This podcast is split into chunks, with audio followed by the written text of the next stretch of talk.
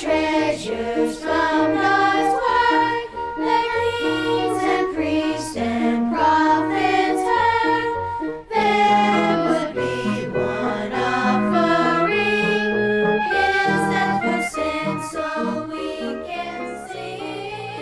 boys and girls. I'm Sarah, and welcome to Treasures from the Bible. Join us as the Gunthers and the Matthews tour California, all the way from Timbuktu to Palo Alto. And our Bible lesson, we'll learn about the Tower of Babel. So grab your Bible and a friend and come on and join us.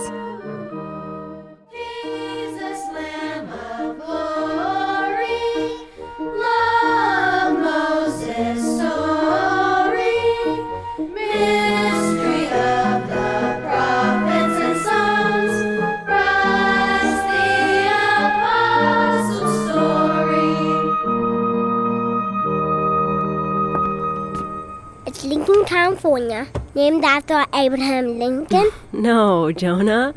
Charles Lincoln Williams founded the town about 135 years ago. So it was named Lincoln after his middle name. Why didn't they name the town Williams? They did almost name it Williamites. That sounds like the names of the peoples in the Bible, like the Girgashites and the Hittites and the Babylonians. Babylonians? That's not a ites, that's a ins. How far is it to get to Grandma and Grandpa's home? About as far as Timbuktu, Esther. Timbuktu? All the way to Timbuktu?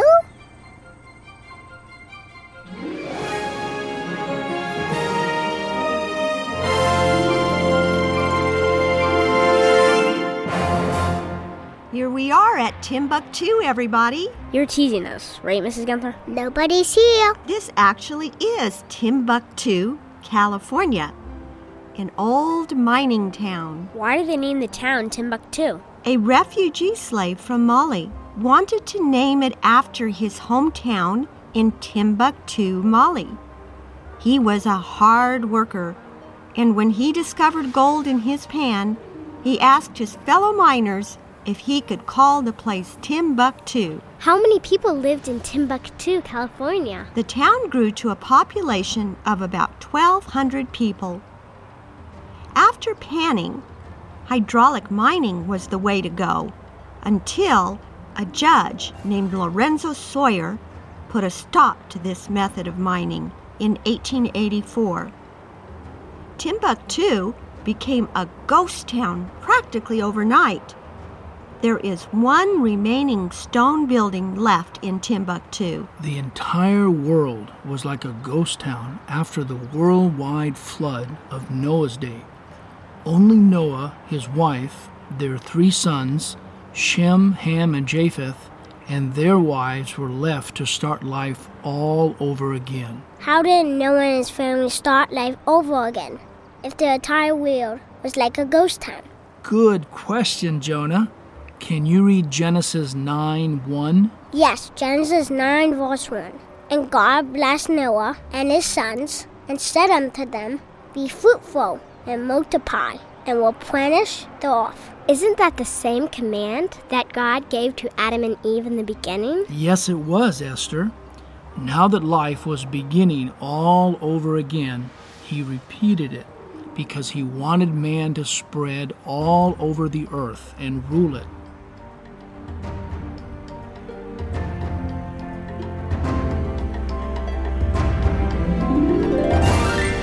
Did they all speak Spanish like that sign says? Palo Alto. How did you know Palo Alto is a Spanish name? In ancient Mesopotamia, called the birthplace of civilization, there were many people, but they all spoke the same language. Is that near where the ark landed on Mount Ararat? Yes, the descendants of Noah, this one big family, left the mountains where the ark had landed and moved southeast to the beautiful plain of Shinar. There they found good, rich soil for farming.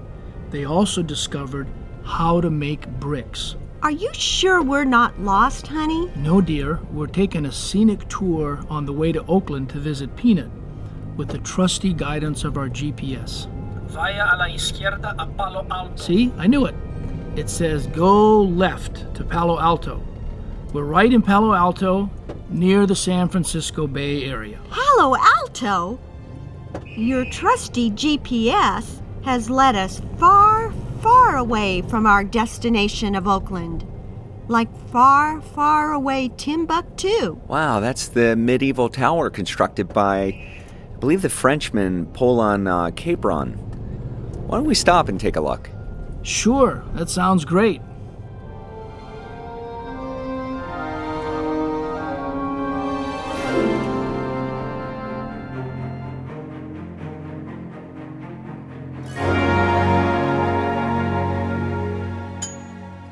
What's that noise I hear? It sounds like someone chiseling something. But there's no one here but us at this California historical landmark, the Frenchman's Tower. Excusez-moi, madame. Oh, excuse me, sir. I thought we were here alone. Are you French? Oui, d'accord. Yes, of course. My name is Francois. Yes, I could tell by your lovely French accent. And here we're standing in front of the Frenchman's Tower. I'm Mrs. Gunther. Mrs. Gunther? now I remember. I've heard of you on treasures from the Bible. Enchanté, madame. I'm delighted to meet you. And so you must be Mr. Gunther. May I ask you a Bible question? Sure. How do you do, Francois? I'll try to answer it, Lord willing. It is about the Tower of Babel. You see, I have from my youth been fascinated by towers. Trespassers of this tower have carved names or initials into almost every brick of the tower within their reach. Some dates go back, oh, over a hundred years. By the way, I would like you to meet our good friends, Mark and Aline Matthews, and their children. Mr. Mark Matthews. Yes, hello, Francois. It's a pleasure to meet you. Well then, Mr. Matthews, before I get to my Bible question for Mr. Gunther, tell me, dear sir, as I stand on this land owned by Stanford University, I have often wondered how the people who built the Tower of Babel made their bricks. By baking them in hot ovens, they made them strong, and by using pitch or tar, they cement them together, and they were able to build houses and walls. After a while, these people had an idea, which we can read in, I believe it's Genesis 11. Let me see here. Verses, right, verses 3 and 4. And they said one to another, Go to, let us make brick and burn them thoroughly. And they had brick for stone, and slime had they for mortar. And they said, Go to, let us build us a city and a tower, whose top may reach unto heaven, and let us make us a name, lest we be scattered abroad upon the face of the whole earth. That now leads me to my Bible question for you, Mr. Gunther. So why then did they build a great city with a high tower? By doing so, they thought they would not have to scatter over the face of the earth, as God had commanded. So the Lord must not have been at all pleased? That's right, Francois. And because they all spoke the same language, it was easy for them to do so. Let's read Genesis 11. Honey, do you mind if I borrow your Bible? Sure, sweetheart. Here you go. Maybe each of the children can read a verse from this chapter, starting with verse 1. Would you like to start with verses 1 and 2, Nehemiah? Okay, Genesis 11, verses 1 and 2. And the whole earth was of one language, and of one speech. And it came to pass, as they journeyed from the east, that they found a plain in the land of Shinar, and they dwelt there. Sarah, can you take the next two? Sure. Genesis 11, 3 through 4. And they said one to another, Go to, let us make brick, and burn them thoroughly. And they had brick for stone, and slime had they for mortar. And they said, Go to, let us build us a city and a tower, whose top may reach into heaven. And let us make us a name, lest we be scattered abroad upon the face of the whole earth. Esther, can you read the next two, please? Okay, Genesis 11, verses 5 and 6. And the Lord came down to see the city and the tower, which the children of men builded. And the Lord said, Behold, the people is one, and they have all one language. And this they begin to do, and now nothing will be restrained from them, which they have imagined to do. Thank you, Esther. Jonah, would you like to read verse 7? Sure. Genesis 11, verse 7. Go to, let us go down, they'll confound, that they may not understand one another's speech. Good reading, Jonah. Lydia, would you like to take verse 8? I will. Genesis 11, verse 8. Show Jehovah gathered them abroad from thence upon the face of all the earth, and they left off to build the city. Great. Thank you, Lydia. Mark, can you read verse 9? I'd be happy to, Mr. Gunther. Let's see, Genesis 11, verse 9. Therefore is the name of it called Babel, because Jehovah did there confound the language of all the earth. And from thence did Jehovah scatter them abroad upon the face of all the earth.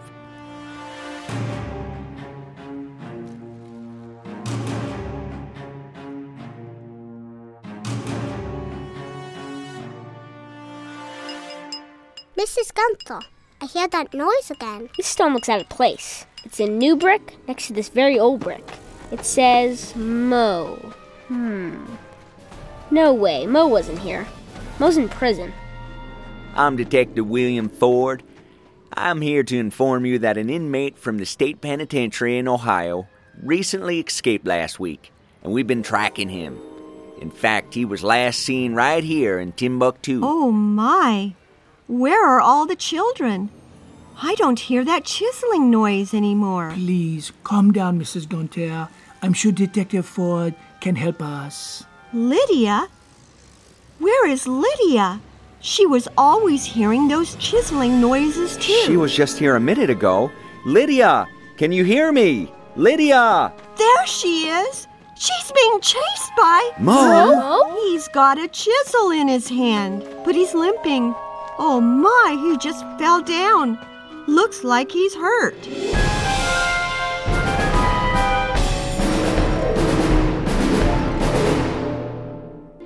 Honey, are you okay? Are you sure you're okay? I'm fine, but Mo might need to see a doctor. When he tried to pick me up, I kicked him as hard as I could in the shins with my soccer cleats. That'll teach him a lesson. well, well. Thank you, little lady. You must have one powerful kick. I'll take it from here. Mo, it's back to the Ohio State Penitentiary for you. Come on, son. I need. Keep that little blonde, brown eyed monster away from me, you hear? well, boys and girls, it looks like we've come to the end of another one of our programs. Bye bye. For a free CD of today's program, please write to Treasures from the Bible in care of Family Radio, Oakland, California, 94621, USA. Today's program is entitled The Frenchman's Tower. Be sure to tune in next week when we'll learn something new from the Bible. Bye.